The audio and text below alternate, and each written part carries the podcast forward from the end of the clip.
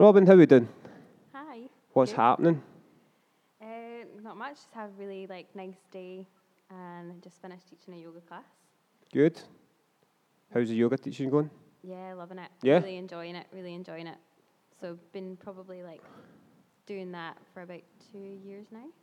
Two years? Yeah, Nice. yeah. So qualified back in 2016, and now doing it really regularly. So at least like two or three classes a week now. Amazing. We will get on to yoga very soon, and I've actually got quite a few questions for you as well Mhm. from some folk. Um, so I hope you're ready for that. I've not prepped you for Oh, that. yeah. I've not told you about them, so we'll see No how they go. Um, so yeah, just basically, uh, first of all, thanks so much for coming on and having a chat. Um, and yeah, just basically tell everybody who you are and what you do. Okay. Uh, so I'm a yoga teacher, obviously. Yep, Uh, so I'm Robyn. Uh, Robyn does yoga. that's the one. On Yeah, Instagram. myself on Instagram. that's it. Um, I write a blog as well. I used to work in social media, used to work in retail, but kind of have always loved yoga my whole life. So decided a couple of years ago that I would decide to do that as almost like a sideline, but you know, you never know. It's always going to be a part of my life. Definitely. definitely shape my career. But I just love teaching people. Cool. So, I mean, the first thing I was going to ask you anyway, like, you are Robyn does yoga, so that is the first thing we're going to talk about. Yeah. It's obviously a big passion of yours. So, but yeah, how did you get into yoga? Um, first of all, like going and doing yoga, and then how did it lead into teaching? So probably about mm I was about 16 years old, I think. So I was in school doing exams and stuff. I was really struggling with like anxiety, like stress, not necessarily school related, but obviously like school pressures and stuff like that. Yep.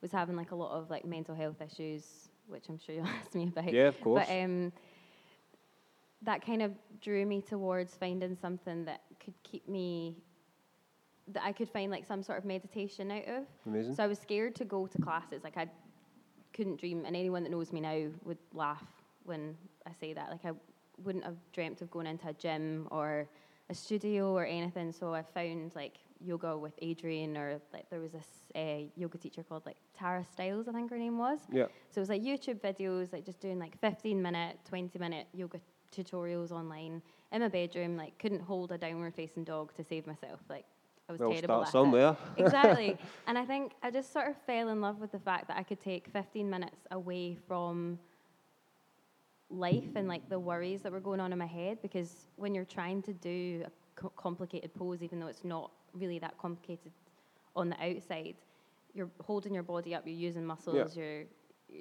you're trying to sort of contort your body you don't think about anything else and you also focus on your breath and uh, you have the really relaxing voice of whoever is on the, the other end of the screen Yeah. and I think that really appealed to me. And eventually, I sort of worked up the courage to go to a studio. I'll give them a little plug as well. Uh, Infinity. So Colette, that owns Infinity, is Where's that? this. It, so it's in the Merchant City. I've heard it a lot. Osborne a lot of people talk about it, but I haven't actually been. Obviously, I've never done yoga, which I'm sure you'll chin me for at some Yep. point. But, uh, but yeah, so I think that, that must be that's one of the bigger ones in Glasgow, or more popular. Yeah, so it's really popular. It's probably one of the longest lasting yoga studios in Glasgow. Yeah. I would say people might slate me for saying that, but uh, they're a hot yoga studio, but they do like a lot of non-heated classes Okay, cool. and stuff as well. And I think I went to one of their lunchtime 45 minute classes one day, and I, I remember so vividly going to Colette, who is now a really good friend of mine. Nice. Um, This when you when you were like most- 16. I, I must have must have been older. maybe about eighteen. I think I was at I think I was at uni Right. at the time, so I had obviously like lunch times Yeah. off and went down to this yoga class. And I remember like trying to figure out what to wear. Like I had no idea, didn't uh, own any sports kit or anything, so I had like leggings and like a baggy top or something. Went into Colette and I was like, I've never done like proper yoga before. And she was like, Well, what have you done? Like, have you moved your body at all? Like, have you been doing stuff? Like, have you been trying to stretch? And I was like, Well, I've tried. I used to like dance in school. So she was like, You'll be absolutely fine, honey. Like, just do what you can. Like, if you can't manage something, just, you know, sit down, Yeah. relax. And I got through the 45 minutes, and it was probably the best 45 minutes of my life, and it was probably the best decision I've ever made. Amazing. So I fell in love with it. Had never tried like one of their hot classes, so Yeah. Decided to go and do one of the hot classes, and it took me now from doing that first like non-heated class, it was 45 minutes and pretty gentle, to doing a hot class. It probably took me about six months to work up the courage. And I remember the day I walked in and I was like, Colette, I'm coming to a hot class, and she was like, Well done, you. And I came out and it was amazing. And I'm not I'm not a hot yoga fan, but it was just taking that step Yeah. to go and do it. And then I got the bug, like I was just in love with it, and I've done many different classes and like lived in different places and tried classes all over the place. Yeah. And it's just I think it's something that you can do anywhere and it's so accessible to everyone of every age, every ability, every size, every shape. Like no matter what, there's a yoga for you. Yep. And it's so much more about mentally escaping as it is about physically using your body. Yeah. And that's Amazing. what about it. That's great. Like, obviously, leads on to the next thing about teaching. So, Mhm. two years ago, Yes. I, I think I actually remember we met up for a coffee Yeah. because I was talking to you Oh about my blogging, goodness, which I still haven't done. That's not my fault. The No. guy doing my website is at it. I'm still waiting Oh, on no, this I website. Still waiting like two years Still later. waiting. But um, but yeah, so that was your. Hope he doesn't listen to your podcast. Oh, it's fine. He's like my best mate. So Okay. um, I've been on him for the last Yeah. fucking four years about this, but anyway, it'll be up one day soon. He promises me. But yeah, I remember that day, and um, you were talking about it then. You were like Yeah. scared about, you know, I don't know if I should do it or not. yeah, because I Obviously, hadn't. you did. I hadn't done it. You hadn't no, done it? I hadn't. Oh, I remember that. You were, pretty. I think you were pretty like.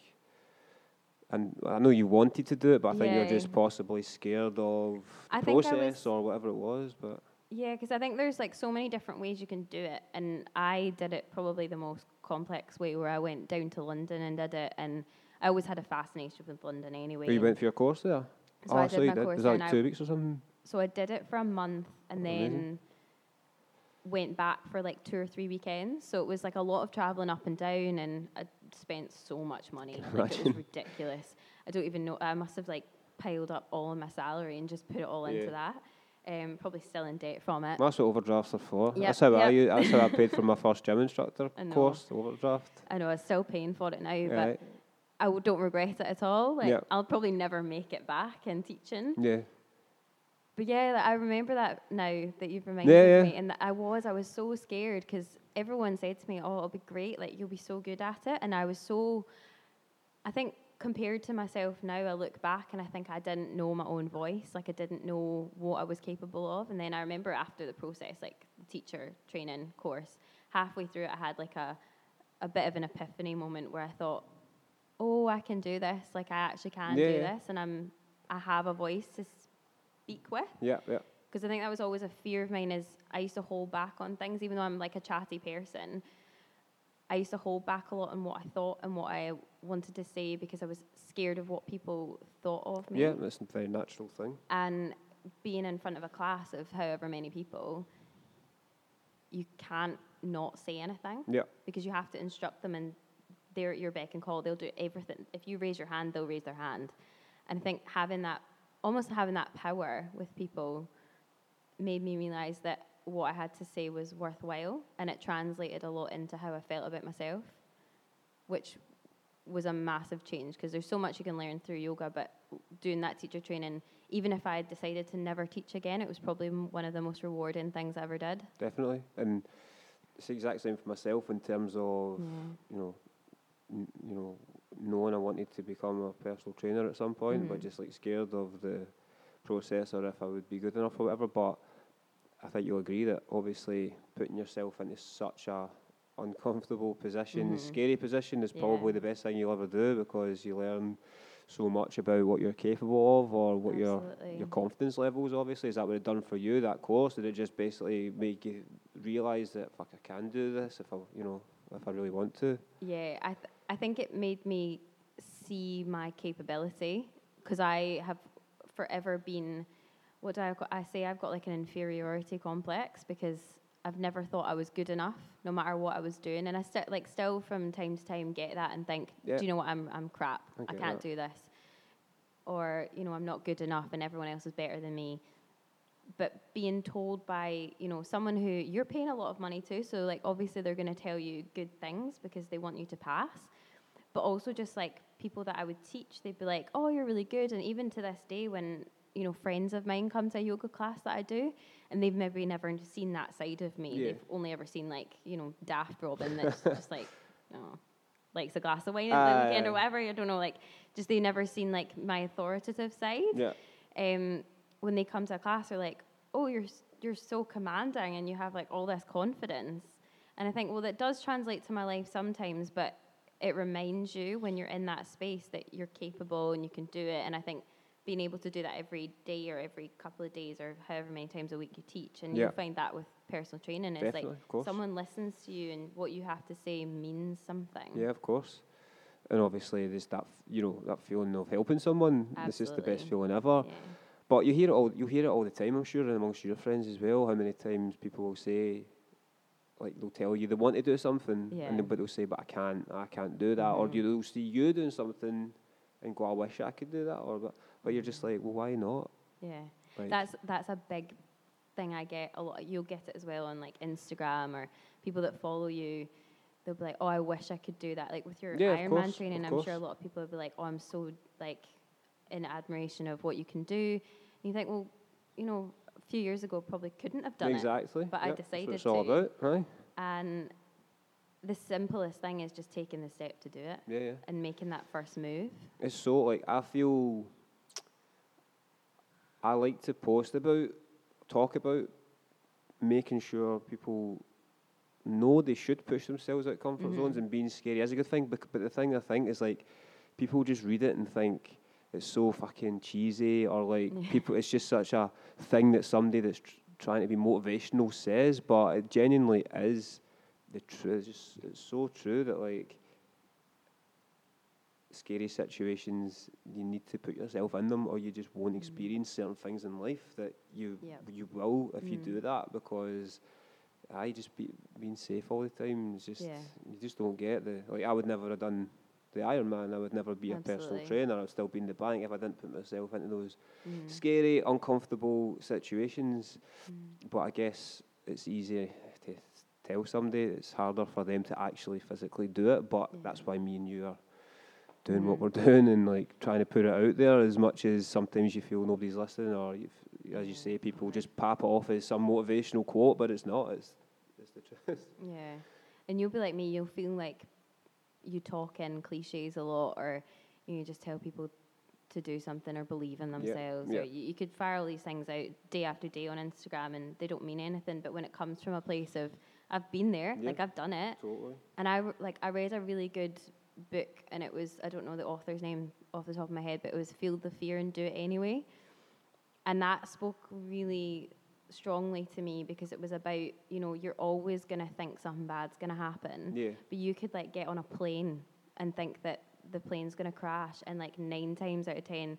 Nine and a half times out of ten, it's not gonna happen. But you could live, like, go through that whole flight thinking that the plane's gonna crash, and s- see if it does. It doesn't matter whether you're fearing it or not. And I think like if you fear everything all the time, you'll never do it, and eventually you'll stop getting on the plane yeah and stop doing something that you want to do exactly purely because you're scared. and just essentially holding yourself back Yeah. from your own capabilities or what Mhm. your truly your true potential is and um, missing out on stuff I guess isn't it Yeah. I was going to ask you some questions at the end. One of them is actually one of my questions now, so Okay. we'll just get that done now. So sorry for whoever asked this question. that I'm asking it. Uh, for anyone who hasn't done yoga before, Okay. uh, why should they start? And uh, what does it was it was it do for the person? What are the main benefits? Okay. So firstly, you don't have to do yoga. I wouldn't like say that every. I, do think But everyone should I, do well, exactly. That's what I, that's what I mean. You But- as a t- like for me, I think Yeah. everyone should exercise. So I would say Uh-huh. why. So if you for you, Okay. your perspective, Mhm. like just me, I've never done it. You Yeah. tell t- like why should I? Get you to if, if if obviously the certain he- benefits that you think Yeah. would help me, but I don't know them. hmm I think for purely on a physical basis to start with, which is the thing that most people can relate to because most people either sit at a desk all day and don't move their bodies, so then they get stiff. Yeah. Or they have a job where they're hunched over, maybe they're on their feet all day, they work in retail, you know, like they then get stiff or they work in a bar and they have like odd hours and they don't, you know, they don't take the time to exercise. Or you do exercise a lot and you just don't take the time to stretch because you've made, the, you've carved the time out of your week to go and exercise. You Yeah. think, where am I going to find that Yeah. extra, even 15 minutes, never mind an hour of a yoga class? Yeah. And I think purely looking at it physically, stretching your muscles and like moving just like the fascial tissue. So even if you hold a stretch for like a longer period of time, not necessarily like doing a dynamic, just like bashing the mic Sorry. around. Not even doing like a dynamic stretching sequence, but just holding a pose for a while. It releases like a lot of tension. It releases a lot of emotional things that are going on in there because we tense up when we feel scared, when we feel anxious, when we Yeah. overuse muscles, we kind of completely tense up. And when you start to release that fascial tissue, it kind of makes space for things to happen. And that's when it transforms more into like the mental benefits of Yeah. it. Okay. And I think it just gives you that space and it gives you more clarity. And the more you take maybe 15, 20 minutes to switch off and, you know, don't do it in front of the TV. Is Yeah. The easiest way to get into it is Yeah. put the TV on, do a list of stretches or put on a video and do all the stretches. But actually, once you get into that space where you know your little sequence, you do like five stretches, you hold them for maybe like three minutes each, then you kind of think, oh, well, maybe I'll put on some like relaxing music, Yeah. or maybe I don't need to listen to anything. I might light a candle. And then eventually you get into that sort of meditative state where you think, right, what's going on in my head? Like, I've taken 15 minutes out of my day, I'm making time for me, it's a bit of self care. Yeah. And I think that's what a lot of people need to get out of yoga because they are so busy rushing here, there, and everywhere. I don't have man. time. Stress everywhere. Stress, so much stress. I don't have time. I can't do this. And that's one thing that yoga did for me is I'm still like quite an anxious person, but I've learned to manage it more through being able to take time out. So Yeah. I completely switch off at least a couple of hours a week, whether that be in small increments Yeah. or whether it be an hour's class, maybe like half an hour stretching after the gym, but it's completely with no distraction. Yeah. And I think the no distraction part of it is the huge bit. And you even get that in a class because there's there's nothing else going on. There's only other people. Yeah. But if once you learn to block out other people, you then have to only focus on you. And you know, all you can hear is your own breath and the teacher. And eventually that becomes quite a really nice space to think, I've taken an hour out of my day Yeah. that I didn't need to take. What am I benefiting from? I'm doing something good for my body, but I'm also giving myself space. Definitely. Do you still get that when you're teaching, or is it different when you're teaching? Teaching takes like a different kind of energy because you're con- you're constantly you focus talking. on other people and stuff as well. You're focused on other people. You're constantly talking. I don't. I don't do a lot of the poses. I might demonstrate stuff, but I jump in and out of stuff. So I'm not. You know, a lot of people are like, "Oh, you must get like loads of workouts in when you're teaching," and I think, well, I don't actually. Yeah. I don't do half of the class. I don't do most of the class. So actually. people fucking think I uh, train with my clients. I'm Yeah. like, I would be dead if I trained know, like all that time a day. I wouldn't be able to stand up. But Yeah. yeah, so it must be. So it's a bit different when you're teaching. So you need to make your own time out with your classes and all that to do it for you yeah, as well. so I do it for myself, and a lot of people think that you must do because I know a lot of yoga teachers. I, I think I am quite different from some yoga teachers that do have like a daily practice that they maybe get up at like six a.m. doing hours vinyasa practice or Yeah. whatever their class their their own practice is and what they're doing themselves. And I totally admire them. That's not my style. It, that's not what I want to get out of it. I love going to classes. I love still going to different teachers, but my own practice is purely a lot of it is physical when I stretch, and most of it is like meditation and just sitting for a long period of time and switching off and maybe like stretching off a few muscles, but Yeah. it's mostly relaxation. Do does it help someone's performance in the gym um, in terms of, uh, say, someone who's quite tight in certain areas and can't really squat very low, or shoulder, say, you know, range of motion is tight there. Can it help with that? Hundred percent. I think I think That's uh, I, I, you know I say it myself all the time every time I squat I'm like here. I'm so tight man. Yeah. Um, squats especially. I think with squats, there's loads and loads of loads of mobility drills Yeah. that are basically yoga that you can do to improve a squat. And I think I've always been quite lucky in that I came to yoga first, or yoga found me. I don't know, however you want to look at Yeah. it. So when I decided to then start working out, so like I do train, yeah. I find things like squats so much easier. Yeah. I probably recover a little bit faster than other people.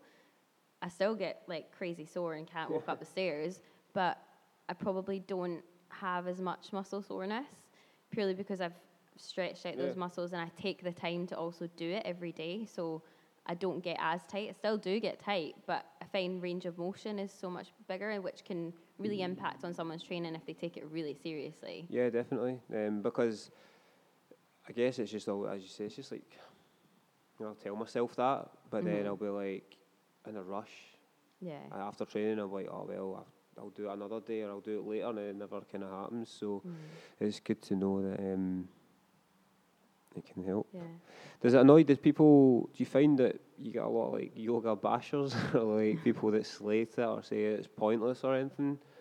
I Like, I'm not gonna lie. yeah. I, I was training somebody earlier and told them I was doing a podcast with someone, uh, his yoga teacher and stuff, Uh-huh. and he was like, "I mean, what even i- what even is yoga? Like, what is like? I don't does it even do anything? So like, obviously, Yeah. there's somebody right away who just has no Yeah. idea or thinks it's maybe a bit useless, you know. So do you find that quite a lot though? Do you find a bit of hate towards it?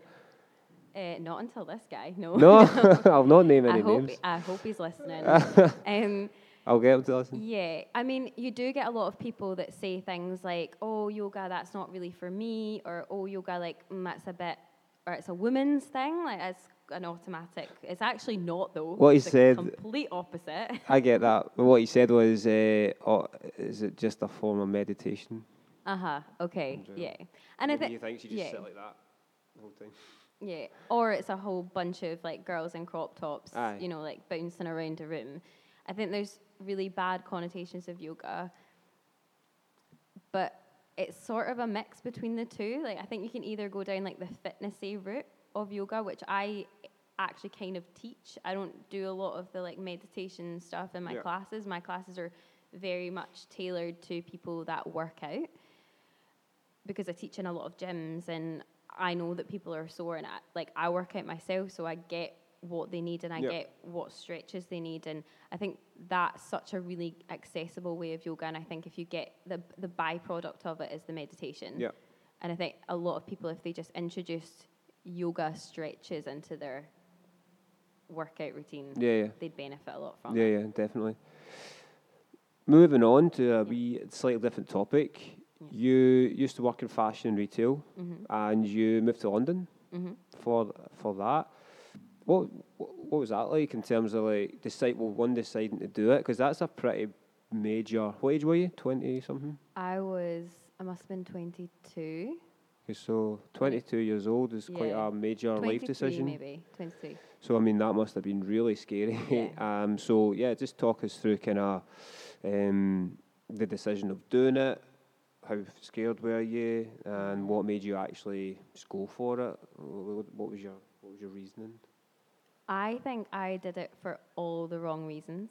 And I'll be completely honest, and I think everyone that knows me kind of knows that now, and there's a reason I've moved back to Glasgow, basically. Right. Um, I went down because I was fascinated with London. I think I said that earlier. Like, I was Yeah. completely fascinated by the idea of it. I did my yoga teacher training there, which kind of was a incidental thing, but when I was down there, I fell in love with it, like, made really good friends out of it. One of my best friends still lives down there, and sadly don't see her very often, and we, like, but we still talk a lot. And I think I just thought I really want to do this, and I was going to find any way possible to do it.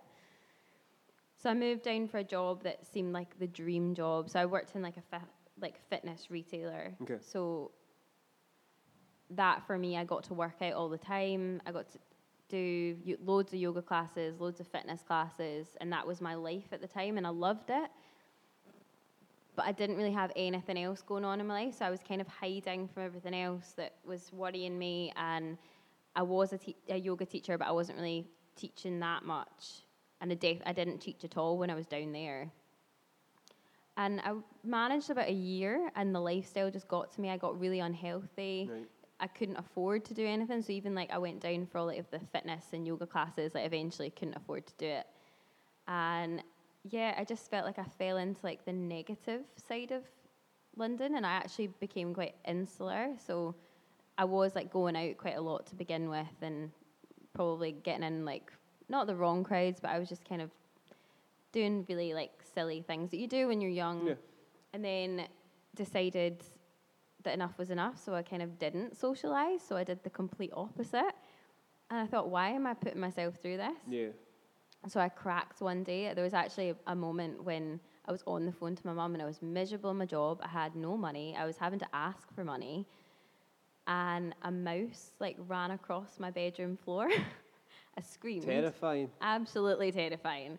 A mouse ran across the bedroom floor, and I was like, I can't handle this place anymore. I just broke down into tears. I was like, I can't do this anymore. Oh, I just man. want to come home. So a lot of like family stuff happened around that time. It was really unfortunate. So I was up and down to Glasgow quite a bit, and I was just like, I don't want to go back down to London. And do you know that way when you just know Yeah. in your heart, you're like, I can't go back down there again. I can't get back on that train. So I had to just like, I caved, came back. Best thing I've done. Like I've so don't regret. I always say don't regret anything because it makes you who you are, and you Yeah, have to go through the crap times or the really shitty times to get to Yeah. the nice things. Definitely. And that's basically why I came back, and it was a blip. But it was How long were you there for? blip. A year. A year. So not very long That's at still quite at that age to Yeah. move down there because you lived at home yeah. before you went. So you first time Yep. you've been out of, out of home and properly, yeah. it's a fucking mad city to be moving to at that age. You know. crazy. Um, you know, I was just there at the weekend and I don't even know if I would cope going down now with 31 years old. You know. Yeah. Um, And I think you either love the lifestyle or you hate it because it's so busy. You Yeah. commute a lot. I was actually having that conversation with another client today. Mm-hmm. She was talking about maybe wanting to move there. Mhm. I just, I did say, I was like, you know, I love London. I love being there. Mhm. But I It's think fab. looking at the, you know, just how just a bit mad it is during the week when you know the kind of working hours and stuff. I was just like, yeah, I don't know if I would No. enjoy living there. I don't know, maybe I would, but fair play for going down. What was the Mm. what was the biggest thing you learned in that year? Do you think, apart from how much you love Glasgow? I know. Brand new appreciation Yeah. for Glasgow. Uh, I think I learned a lot about my personality and like how I do run away from things a lot. So I have this like coping mechanism through everything I do from from like relationships to family to everything. Like it's safer to run away from it, like Yeah. work, everything. And I learned about myself that I actually went down there to escape from the mundane. Like I felt like Glasgow was mundane and it wasn't good enough for me. yeah. But it was really just me like running away from another problem. Yeah. And when I came back, I realized that I have so much. Like I have like a great family, I have a great support network, and it's like I need to appreciate that more. And I've learned over the last like probably like six months, like to really appreciate my family, my friends, like what I've got. Like I'm so lucky. Yeah. Um, and that was like my big thing. And I think it took coming back to realize like how much I'd let my health slip and how much I'd actually let like my love of like fitness and Yeah. like just looking after myself slip as well. Yeah. Well, I'm glad you came back. Uh, you've been you've been open and honest in the past, um, social media, blog and stuff about previously having an eating disorder, and you know we talked about this yesterday just to make sure that you are obviously Yeah. okay to talk about it on the podcast, which is amazing because it must be a hard thing to talk about um, and, and look back on. So yeah, just kind of t- talk to us about about that. You know, back when it first began and when you started to realise it was a problem and how you how you got better and stuff. So yeah, so I've been fully recovered in my own way uh, for many years now. So probably going on about eight years now. Brilliant. Um, and I really started to like get unwell, I suppose, when I was in school. Uh, later on in school. Didn't was never a fan of school. Hated it. Don't really know many people that loved school, but I really just disliked it immensely. Hated sports. Hated everything. Like just wasn't a really nice place to be. And I look back on it relatively fondly with my friends and stuff, but never I wasn't happy in it. And I think it was this sort of self-deprecating thing where I didn't feel good enough, and I felt like I wasn't academic, I wasn't sporty, so I was like, where do I fit in? I was kind of arty, but my school wasn't was only learning to kind of appreciate that. So I was sort of misguided a lot and didn't really know what to do, didn't really try. So I thought, well, the only thing I can control in this whole situation, and that's the major factor of an eating disorder, is control. The only thing I could control was what I put in my body. And with a lot of teenagers, not just girls, men, Yeah. anyone, that is probably like the main factor is that you think, well, this is one thing that I've got all of this time away from my family during a day. I don't have to like eat anything. Or the opposite of people that have like a binge eating disorder is that they can eat whatever they want, and no So one your- has to know. Your problem was you weren't eating. So my personal eating disorder was anorexia nervosa Yeah. with sort of bulimic tendencies, and I think it got it got definitely identified by my parents when I was coming out to the end of school and I was in going into like my sixth year of high school, and I just plummeted in weight. Like my weight just went right down, like was so unhealthy and I don't like I won't go into too much detail because it's not very helpful for other people if they are struggling. But I think it started to trigger like a thing with my parents, and they were like, "There's something not right." So eventually, kind of got medical help, which was necessary at the beginning, and Yeah. then eventually was getting support for years through the NHS. Yeah.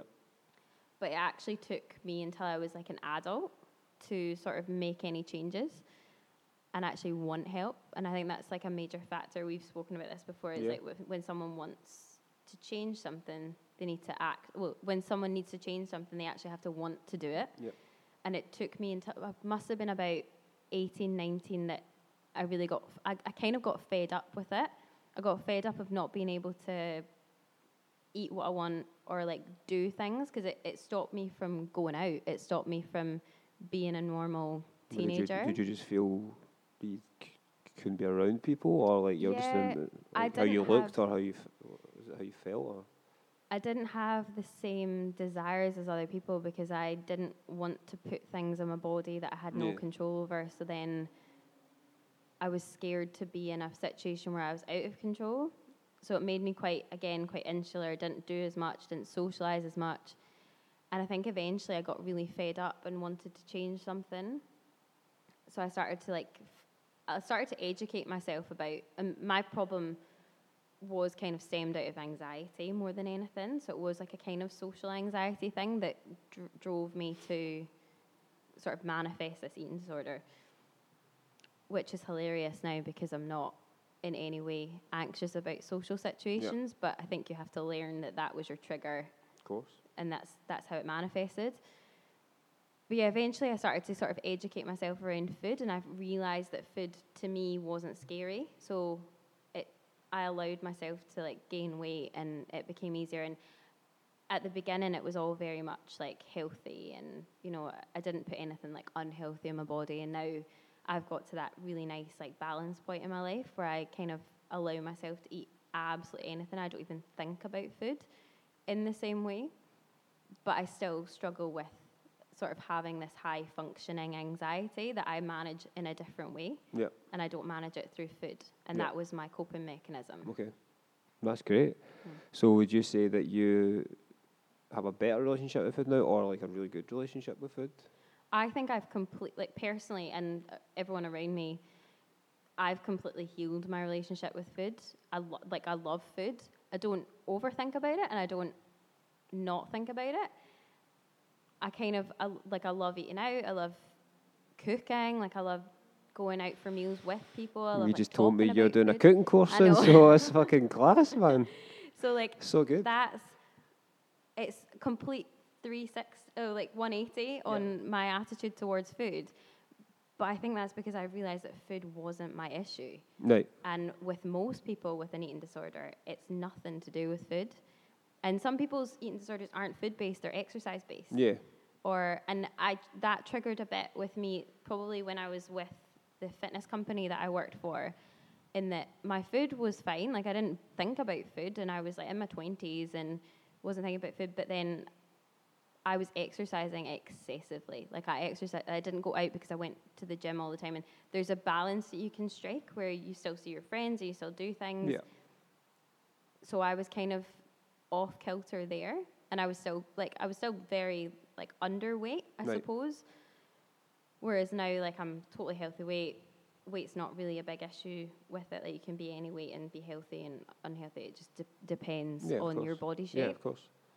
But it's what your attitude towards it is. And I think if you fill a gap with something as equally unhealthy, like a behavior that's equally unhealthy, it's still an issue. So it's finding where you can have like a full spectrum of things that you do and that n- none of them kind of overtake the other. Whereas if you're kind of overthinking food and everything else kind of falls to the side, that's a problem. If you're overthinking exercise to the point where you don't want to see anyone, you don't want to socialize, it's different when it's your job, I suppose, where like you obviously have to think about exercise all the time, but Yeah. you still see your friends and you still socialize and you don't talk about it to everyone all the time. That's a healthy balance. Yeah. And it's the same with any anything like alcohol, drugs. You know, like if something is all consuming, it becomes a problem. But if you can strike a balance where everything's kind of on an equilibrium, then that's when you know you've kind of started to make some positive changes. Yeah, definitely. How d- so? Just kind of like Yeah. processing what you were saying. and I've maybe picked up a bit wrong, but did you mean did you mean that like you sorted your relationship with food, but Mhm. then your mental health took a dip because that was the main problem, or was it have I picked that up wrong? Or No, you're probably right because I obviously still had like massive anxiety issues and my mental health was very much in decline when I was when I was very underweight and Yeah, like at my worst unwell. But that's all kind of masked because you don't think about anything else and you don't have the cognitive ability to yeah, or you're just all consumed by it. So when that all these feelings start to surface, when you become a little bit healthier, you just start to like try and focus on other things. yeah, Your mind races, and like personally, I found that I had all of these feelings that I'd never really dealt with before, that were w- backdated from when all of this started. yeah, It took me so long to kind of get back on to a place where I could like deal with them all. So like I went to therapy for a bit, um, and then eventually found like yoga really helped with that for me. Um, just like having an outlet of something that you can sort of process your thoughts and like being able to talk to people as well. Like I had. I have like a best friend who has like similar sort of had like a similar sort of background, but not the same problem as me. Yeah. But we both kind of are able to have like this safe space where we talk to each other about things that are going on in our head. And it's quite nice to have someone like that that you can sort of process it. And then also the blog. So I wrote a lot about my issues and I wrote a lot about how I was feeling and like used it as a kind of outlet. And it's all kind of changed over the years, but I, initially it was all very much me just trying to cope with stuff that was going on in my head and make sense of it. did it help? It definitely, for me, it did because I'm. I, I like to talk as much as I like to write, so I like to write everything down and process it and edit it and figure out what I'm actually thinking. And I think I used to write diaries and stuff as well, like just like loads of coping strategies that you need to be able to process what's going on in your head. And I think with anyone with any kind of anxiety, depression, like being able to have an outlet of some kind is so useful. Yeah, definitely. Mhm. Um, like just get whether it's to somebody else or just yourself. Yeah. like writing. I think getting o- getting stuff off your Mm. chest is just so important rather than bottling Yeah. shit up or like not Yeah. not like dealing with it or like admitting it or whatever. Which is Mhm. obviously hard, but something I done. I was uh, alcohol free for six years in. May, so I'd done a podcast about that. Yeah. And as I was sitting talking about it, I actually just felt like a mad Mhm. kind of release almost because I'd maybe been talking about stuff I hadn't yeah. talked about in a while, and there's obviously like things that you do kind of block out in terms of like don't think about it and stuff. But when you do talk about it, you you realize Mm-hmm. like how far you've came or like where the way you used to be, and it's important to to realize that. So yeah, I just think that obviously getting stuff like off your chest. Even you sitting and you're talking this right now, you might Mhm. listen to this podcast back and think, "Fuck, like that was good to to get that out or talk about it." But the fact you are talking about it is is so good Mm. because, like as I said, some of the podcasts that I've done, that I've found like quite difficult at points, or I've thought to myself, "Is it too much? Am I being too honest here?" Or you're putting yourself out there for people to listen to, essentially. But when there's people that have said that it's helped them or that Mhm. the, it made them think about some of their own, the way they to live their own lifestyle and stuff, and stuff, then obviously that's that's the whole point in doing it, isn't it? I know. I think like sometimes I used to worry that I sh- shared too much, especially like on the internet, like Yeah. with my like Instagram and blog, and eventually I started to not feel bad about it because it was such a good way for me Of to course. cope, and it was like, you know, if anyone else didn't look at it, it didn't matter. Yeah, But because I shared it, it was for me, and I don't like it. Just was. It was just this great way. It's just this great outlet, and I think the internet has changed so massively since I started doing it. It was like years and years and years Yeah. ago. But it's for me, it's always just been a safe space. It's never, as long as it helps one person. It What's doesn't that? even have to, but if it does help I'm one sure it person, does. it's a massive. and um, I'm sure you've had people contact you regarding your blog Yeah, or something, or a social media post, or Mhm. comments on your social media Mm-hmm. posts that have obviously reiterated that that actually happens. yeah. which is which is an amazing thing. So I think about that as well. I think about because obviously I deal with clients. I want to talk about them mm-hmm. a lot. I want to share their progress.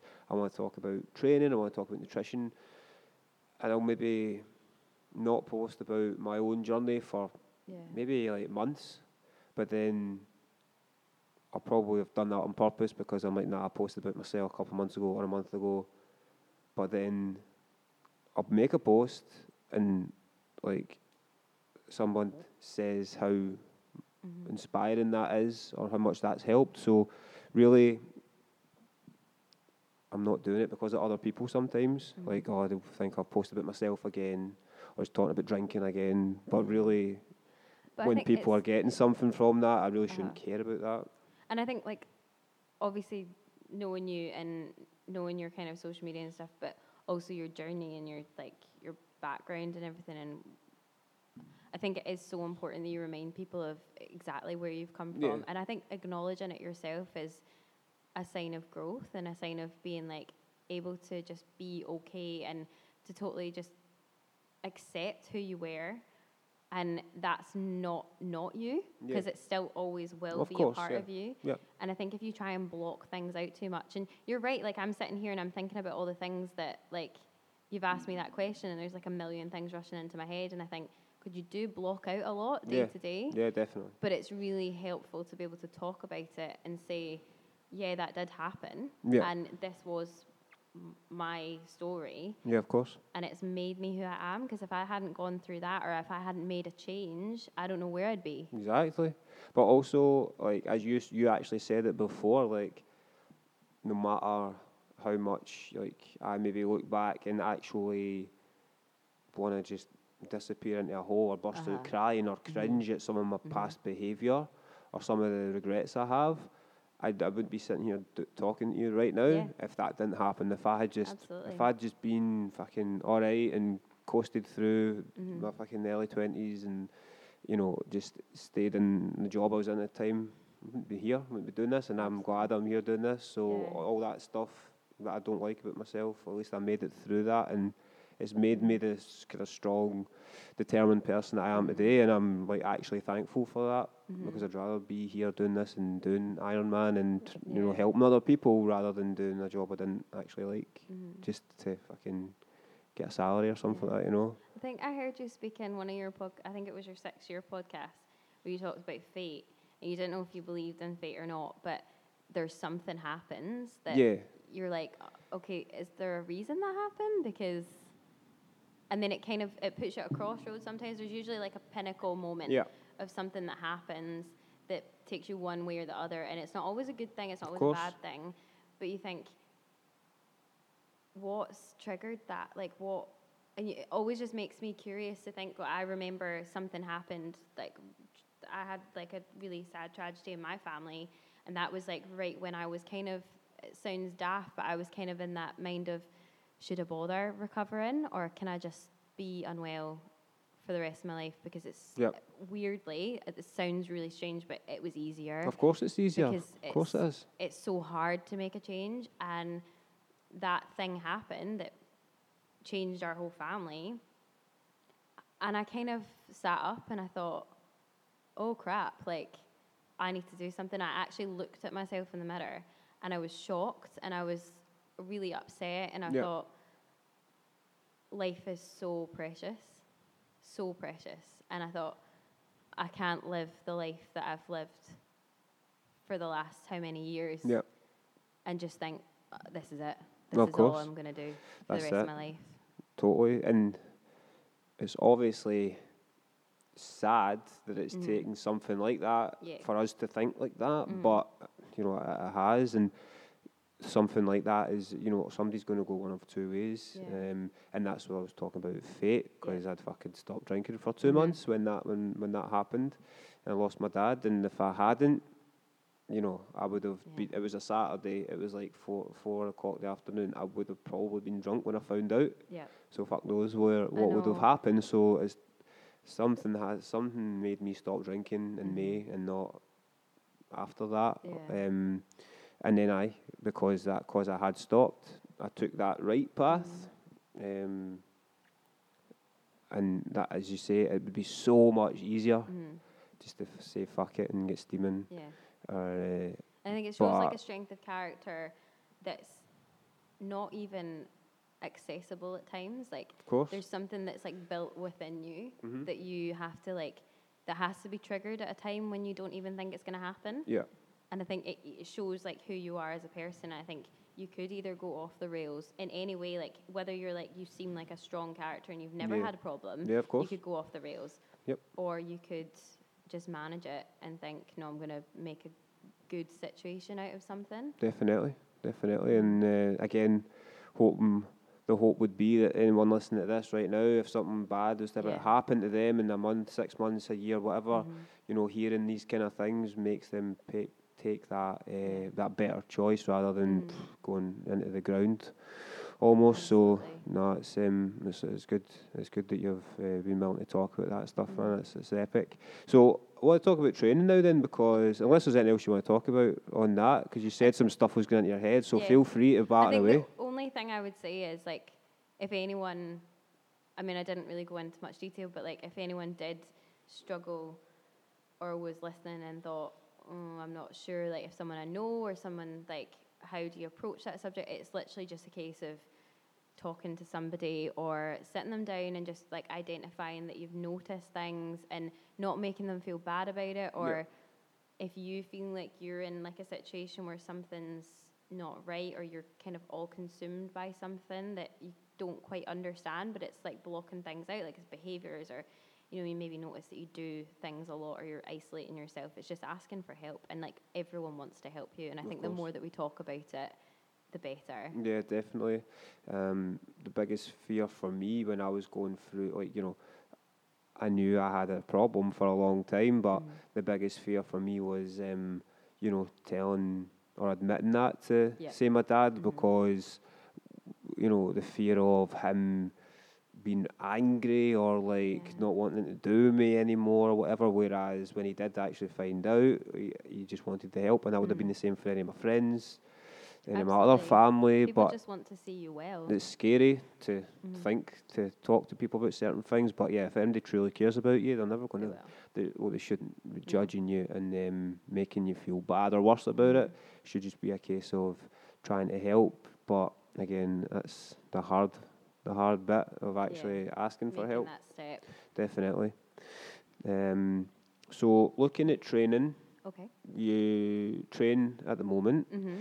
Um, you said you overtrained when you were in London. yeah. I did. So, yeah, like how did you get from that to finding a better balance and Yeah. things? How how did and, and what is your current um your current routine? Yeah. I finally, I've like finally taken so many years to get to a point where I actually really like training. So I've like had so many bursts and spurts of motivation throughout the years and used to do like a lot of fitness classes. Yeah. So that was kind of my way of keeping fit, I suppose, and hated running like with a passion. Like I absolutely hated it. Used to do yoga, that was kind of it. And I noticed a lot when I was doing yoga, like I'm not, I wasn't very strong. Like I used to have like really, it was always a big thing of mine is I used to have really scrawny arms. Like I hated my arms. And I was like, oh, I'd really love to be able to do like push-ups and now like I can, but Yeah. I didn't really know how to get into it, and I hated the gym. So I would like do fitness classes, and then went to London, couldn't afford to do fitness classes, so kind of got a cheap gym membership. So I used to throw weights about and not really know what I'm doing. But I've always like followed like fitness bloggers and figured stuff out, and now finally, I've got to that place where I run quite regularly. So that's again kind of a meditative thing for me. Like I'm not really Oh, me too, totally. That's the Mm. biggest thing for running for me. It's just the clear head and the thinking. Yeah, I was talking to my friend Stephen about it today. Like, I honestly hate running, It's fucking hard. but it's so hard. I love it at the same time Yeah. because I kind of just switch off and don't think about any. Even if I've got like friggin' like crazy tunes in my ears, like I don't think about anything. I just look about and I think my feet are taking me here. Like I'm doing this. My lungs are good enough to Yeah, go. Like my heart's pumping. Like it's a great feeling when you finish a run and you've kind of just processed stuff that's going on in your head. That's therapy, man. Definitely, it's free therapy. Everyone, get your shoes on and go run. Listen to this podcast. You'll fucking hate run. it, but just keep going. I know your feet will hurt, but you'll be fine. Um, and I also love feeling strong. So it was always an issue I had when I was like younger and not very well. Is like I was Yeah. so weak. Yeah. Like I was physically so weak, and I had no muscle at all. Like completely wasted away.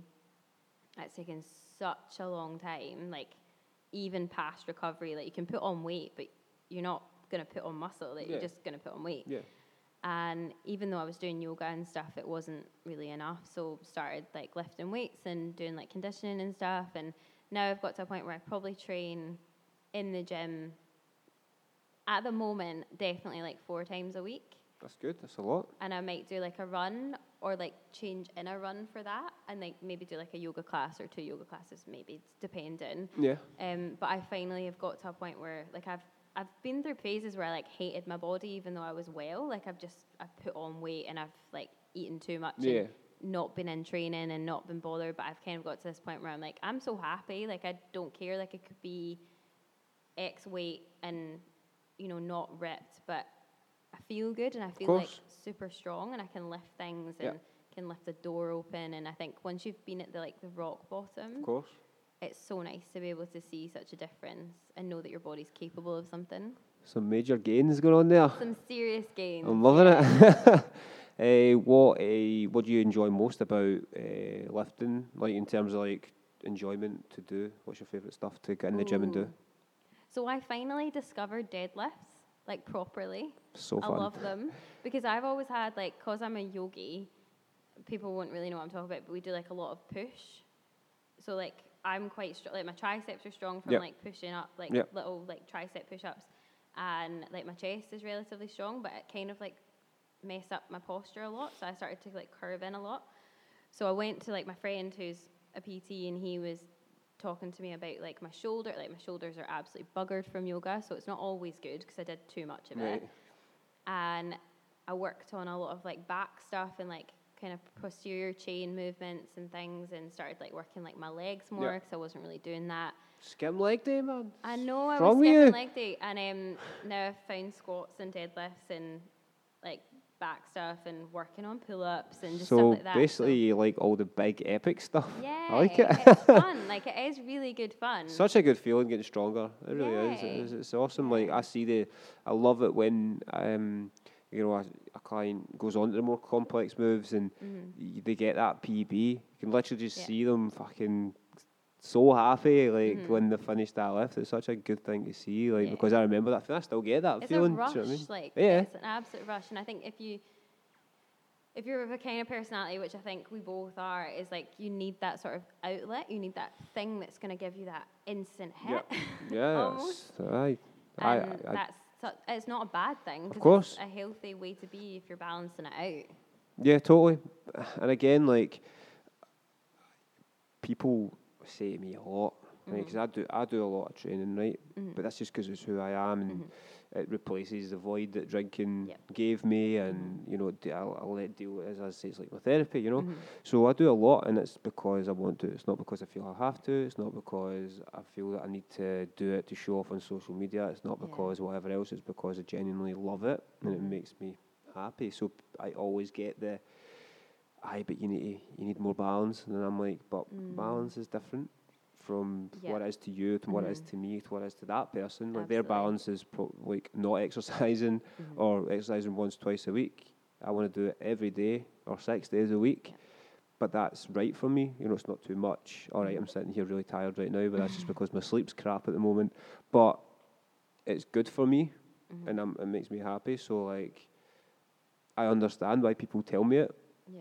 but yeah, it's definitely va- balance is not the same for everyone, I guess, um, and especially when you know it's you're as I say, it's like filling a void or something. Like you know, I do Yeah. I do need it, and I do need it regularly in my life. And if I go too long without it, it I, I, I, I do get a bit kind of like, uh, like I Mhm. need to go if I'm on holiday or something. Like I need Mhm. to work out, whatever. But um, but don't get me wrong, I I see. I do I do other things in my life, and Exactly, and you Um, can tell that, and it's not it's not like you're doing it because you feel like you have to. And I think that's the main Yeah. main thing that I took from that is a lot of people think I have to go to the gym, Yeah. or I have to get this weight, or I have to get. Or I have to look a certain way Of for course. my beach holiday that I'm gonna then just sit on the beach the whole time and you know drink pina coladas or aye, whatever. aye. Like I think that's not to me like the reason for doing it. I think like I do it purely because I actually really get a good feeling from it, and Yeah. it doesn't have to be a certain thing. Like I don't have to be in the gym lifting like Yeah. every day or every like four days a week. Yeah. Like if I can only get access to my trainers and the outside world, I'll go run. Or if I can just do some yoga. I'll do that.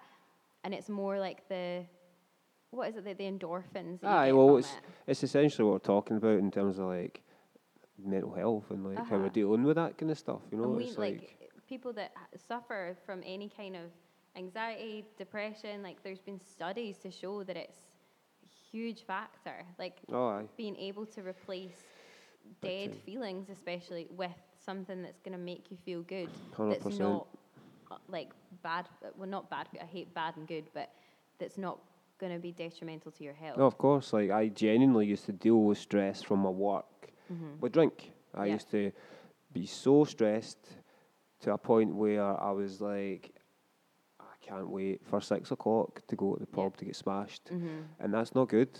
No. especially doing that regularly. Whereas then I stopped drinking and I found the gym and I was like, I can't wait for six o'clock to go and smash some weights. Yeah. So it's like replacing an evil with something that made me walked out feeling great. Whereas I'd wake up after the drinking feeling like an absolute bag of shit. So it's Uh-huh. like, and you, like you never really regret a workout. of course, I um, even when they suck, you, s- you still tried and still you still went and you, you, still worked out essentially, Uh-huh. even if you, You d- even if it didn't feel great yet essentially. Mhm. But like I've, I've had so many clients who have came to me, and you know one of the reasons they have started is because they're dealing with depression or bad mental Yeah. health, and I've yet to find one that hasn't told me that it's not helped, or that Mm. has told me. What was I say, right? one that has, I've yet to find one that has told me that hasn't yeah. helped Uh-huh. because. It's genuinely helped everybody, and does everybody stick to it? No, people fall back and they don't come back sometimes, and they, you know you can tell they fell back into their old habits. But for the ones that do stick it out, what what a difference it makes That's it makes to their life. And some people have said it's like better than drugs that they, they take. And um, and for me, it saved my life. Do you know what I mean? If I didn't find it, I exercise. Yeah, I probably would have ended up Yeah. drinking again. To be honest.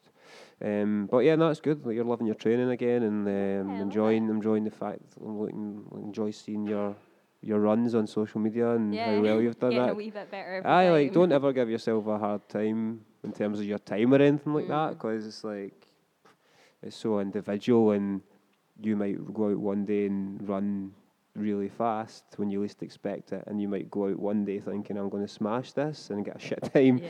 and that's just it's just happens. Sleep and food and hydration and all that depending on how it is, affects that. So I just don't be giving yourself a hard time because you didn't get a good five k time, all right?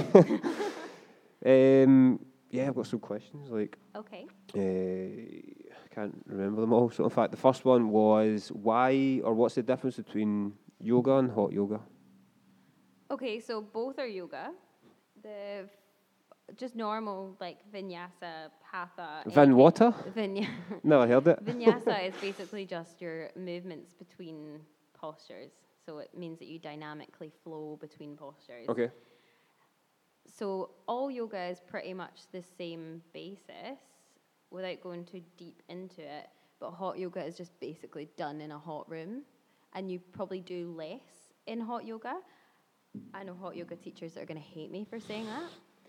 I think it's a lot simpler to get into because you can't physically do as much when it's scorching heat.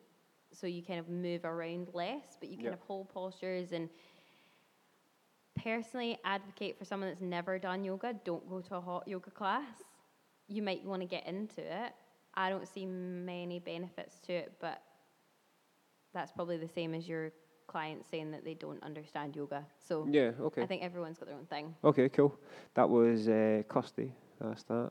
And Siobhan is asked, how many times should you do yoga in a week?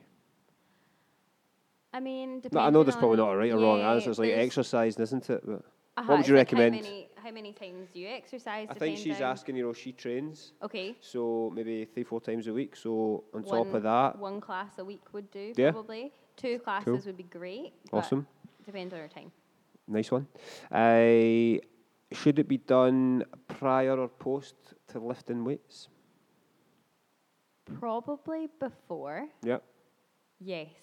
I would I actually have some clients that have came straight from yoga because there's yoga the Pentagon, there's yoga down yeah, the stairs, Mhm.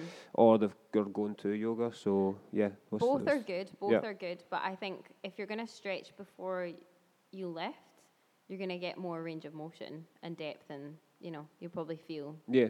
more in the zone. Okay. Cool. Um, what's the hardest move you can do? Uh, I don't know anymore.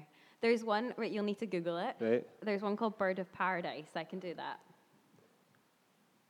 But it's I'm intrigued. yeah.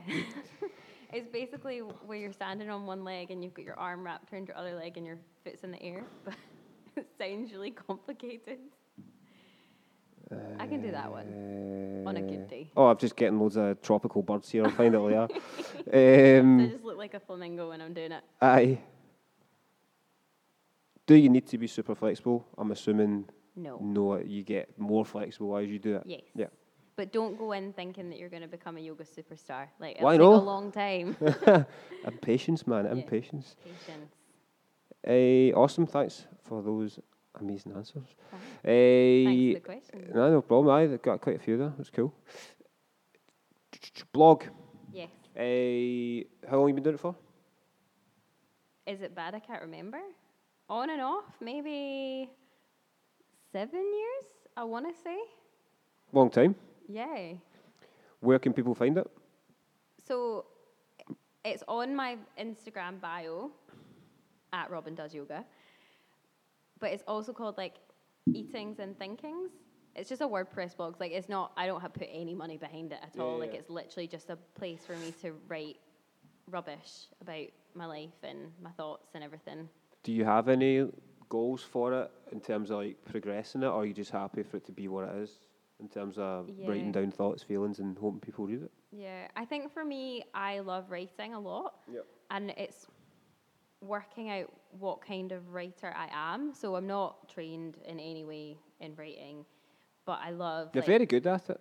Thank you. No, I genuinely mean that because obviously I've read your blogs Yeah. and you helped me that time uh, Yeah. when I sent you mine over and you kind of reworded it and it was much better after you fucking done it. So Thanks. no, you're, you're very you're dead good at it. Yeah, I love like I love writing. I love like talking about topical things, I suppose, as well as speaking about mental health issues and relationships and like do a lot about like being single or like in a relationship or whatever stuff like that that Yeah. comes up and things how like things like that can affect you and why it's good to a big one that I did recently was having like 26 goals because I just turned 20. I was literally, I was Yeah. honestly going to say, I read your, read your last Yeah. blog and you, you saw the 26 stuff. I was going to Yeah. ask, how's that going?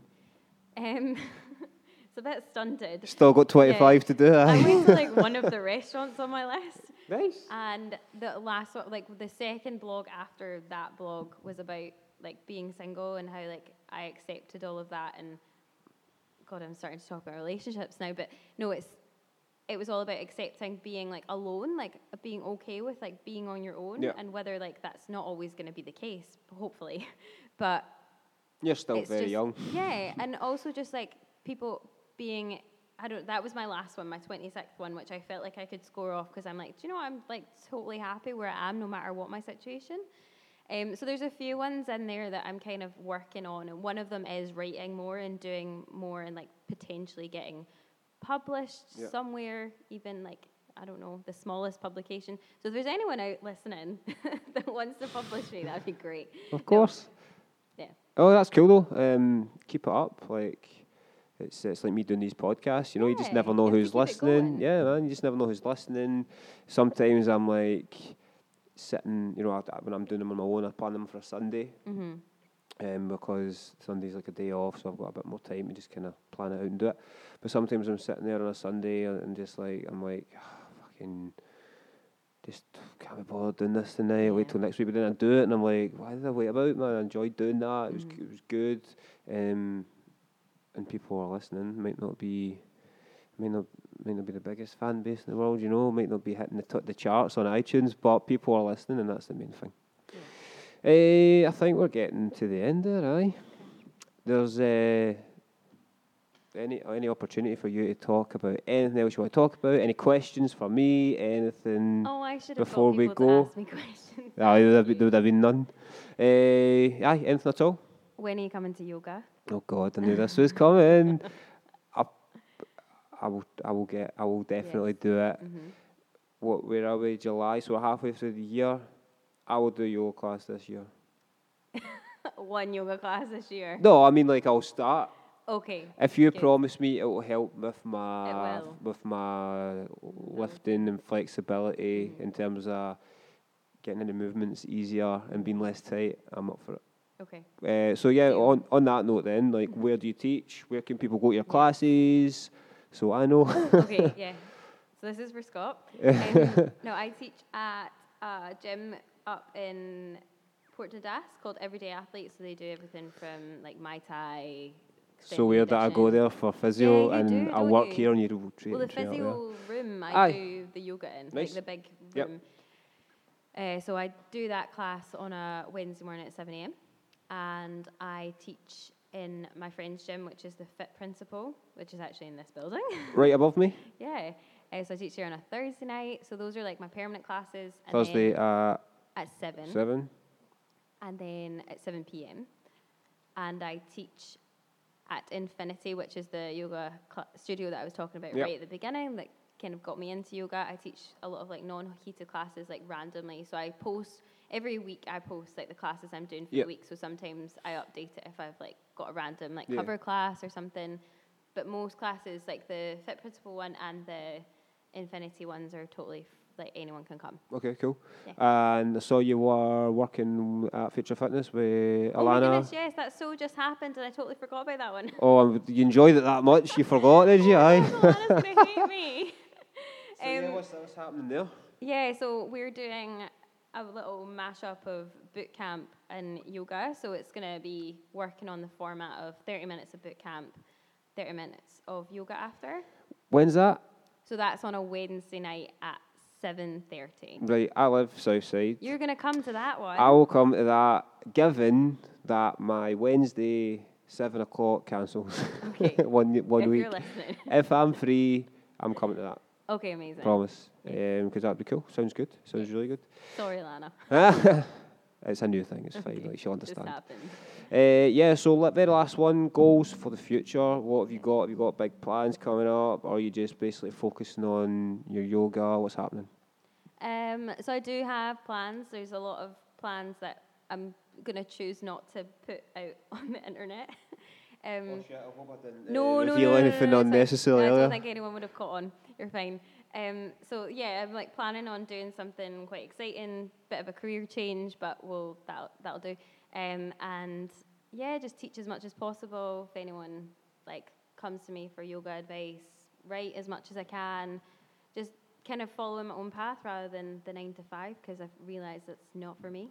Yep, So sounds good. yeah, I love it. And where can what's your online where folk can get you? So uh, is your Instagram just basically the best Robyn- thing? Yeah, at Robyn Does Yoga, you can DM me. My email address is on there. My blog is on there. Um, I have a Facebook page that just kind of posts my blogs and stuff Okay. as well. So that's just Robyn Does Yoga. And that's where you can find me. Nice one. Yeah. Well, thank you so much for coming on and having a Thank chat. Um, I hope it was okay for you. I that was- And Helpful. no, it was amazing. It was amazing. So yeah, thanks so much.